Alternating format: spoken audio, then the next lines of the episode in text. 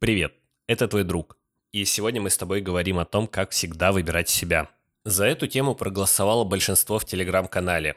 Если ты тоже хочешь принимать участие в голосованиях, предлагать свои темы, задавать вопросы, общаться с крутой тусовкой, обязательно переходи к нам в телеграм. Ссылка есть под каждым подкастом. Но теперь настало время налить себе кружечку чая, кружечку кофе или просто включить меня задним фоном, пока занимаешься своими делами, потому что мы начинаем. Что же обозначает фраза «всегда выбирать себя»? Для меня это стремление к тому, чтобы в различных ситуациях приоритет отдавать именно собственным интересам, потребностям, своему благополучию. Это не означает абсолютное игнорирование нужд окружающих, но подчеркивает важность заботы о себе, уважение к своим личным целям, заботы о своем физическом и эмоциональном и психологическом благополучии. Но если по-простому, это обозначает принимать решения, которые соответствуют твоим ценностям и твоим стремлениям, даже если они идут в разрез с мнением окружающих людей.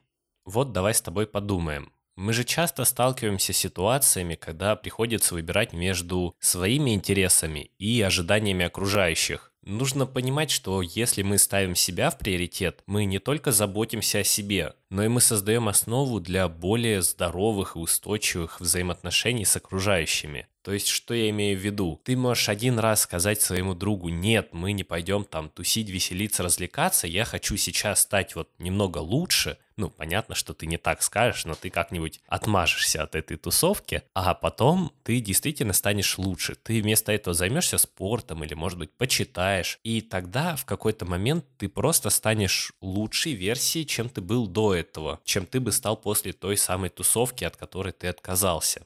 И мало того, что наше самочувствие улучшится, потому что мы отказались от того, что нам не интересно, если, конечно, та тусовка была нам неинтересна, и стали заниматься тем, что нам действительно интересно, что нам действительно сейчас важно. И вот как раз вот это мышление, оно стоит в центре вот этой философии всегда выбирать себя, что ты сначала не идешь на что-то, отказываешься от чего-то в пользу самого себя, чтобы потом стать лучше, и как раз твое взаимоотношение с окружающими, с твоими друзьями, оно станет намного лучше и теплее, и качественнее, потому что ты просто будешь другим человеком, ты будешь не просто тем парнем или той девчонкой, который всегда соглашается на какую-то тусовку, на какую-то вечеринку, а ты станешь более интересным собеседником, ты станешь более галантным ухажером, ты станешь более женственной девушкой, потому что занимался чем-то другим, более полезным, и потом в этом же обществе ты станешь выглядеть лучше, чем если бы ты делал то, что хочет от тебя это общество, как бы парадоксально это не было.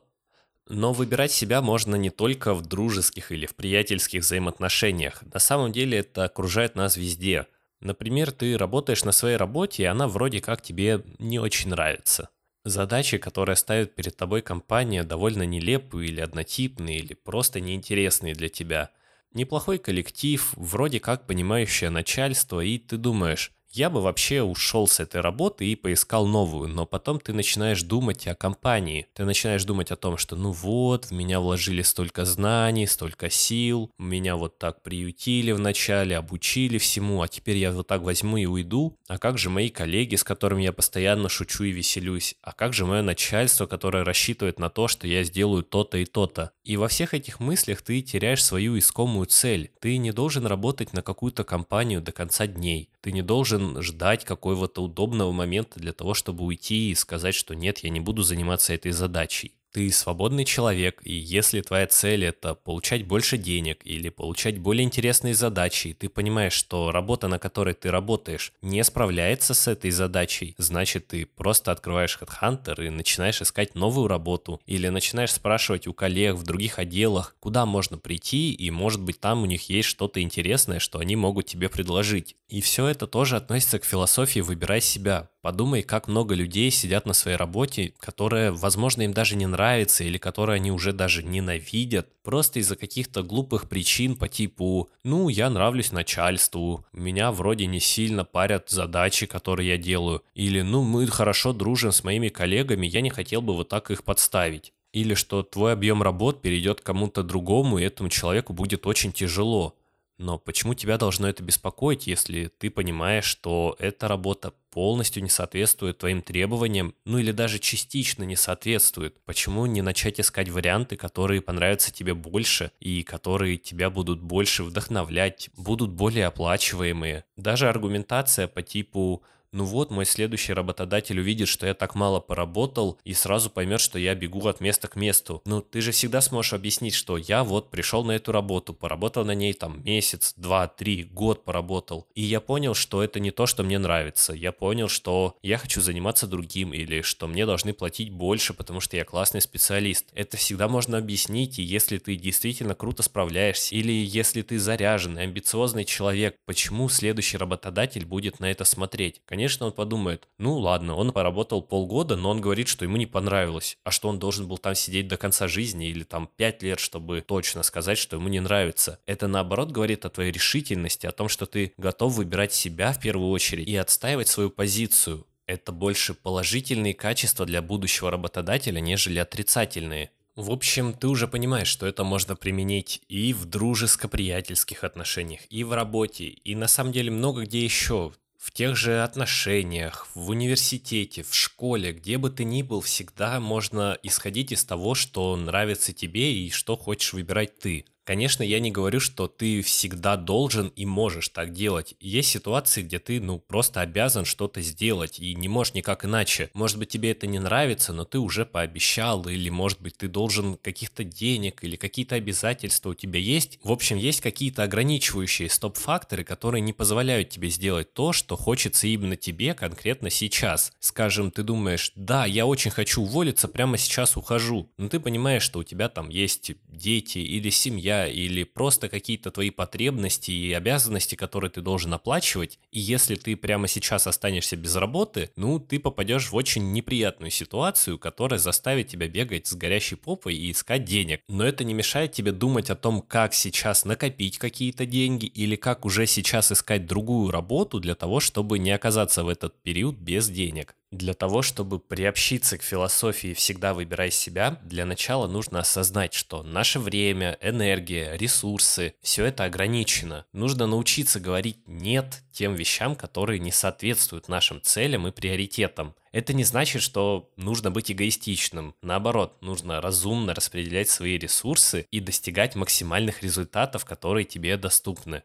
Если ты возьмешь за основу ставить себя в приоритет, это не только защитит твои интересы, но и сделать тебя более эффективным, более продуктивным в том, что ты делаешь, потому что ты будешь делать это от чистого сердца, с полным пониманием того, что это нужно и важно именно для тебя. И это будет твоим самым важным мотиватором. Не то, что это нужно твоему начальнику, не то, что это нужно твоим родителям, твоему партнеру, твоим друзьям, знакомым. Нет, первую очередь ты делаешь это для себя, и тогда знаешь, что если не сделаешь это ты, то никто это не сделает, и никому это не интересно, то, конечно, ты будешь работать над своими задачами и целями просто как электровеник, просто ради того, что тебе это интересно, и ты хочешь добиться результата. А еще, когда ты позаботишься о своем благополучии, ты сможешь давать больше другим людям. Это подобно инструкции по безопасности в самолете. Помоги себе, а затем окружающим. Начни выбирать себя, а потом ты станешь крутым другом, крутым товарищем, крутым родителем, сотрудником. Главное это начать с себя.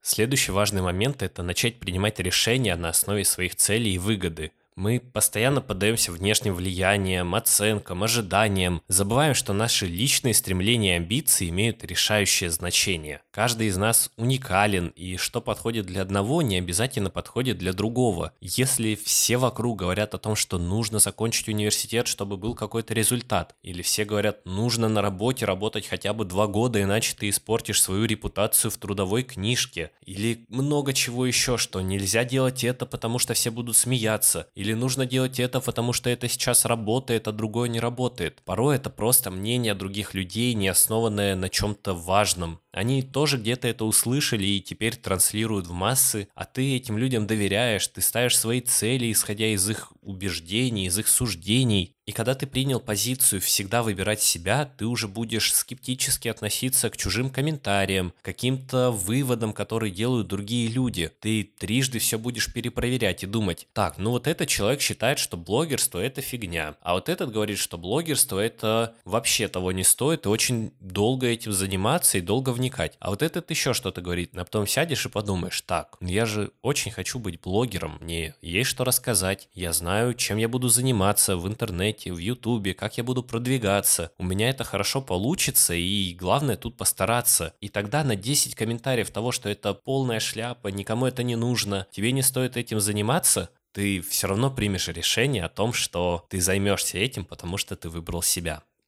Итак, давай сделаем выводы по философии «всегда выбирай себя». Нужно ставить себя в приоритет и принимать решения, опираясь на свои цели и выгоду. И это будет не только ключ к твоему собственному благополучию, но и фундамент для качественных отношений с окружающими. Не бойся быть самим собой, идти своим путем и стремиться к собственному счастью. Ведь наша жизнь – это наше произведение искусства а ты ее главный художник. И глупо будет тратить время на чужие цели, выбирая кого-то другого вместо себя.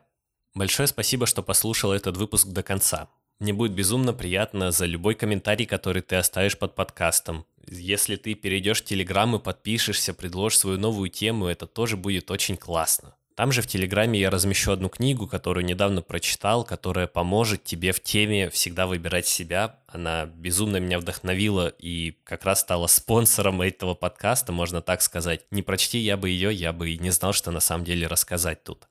Еще попрошу тебя оставить оценку на площадке, где ты послушал этот подкаст. Мне очень бы хотелось, чтобы другие люди тоже видели этот подкаст у себя в рекомендациях, в чартах, а твоя оценка мне в этом очень сильно поможет. На этом все. С тобой был твой друг. Мы с тобой еще услышимся. Пока-пока.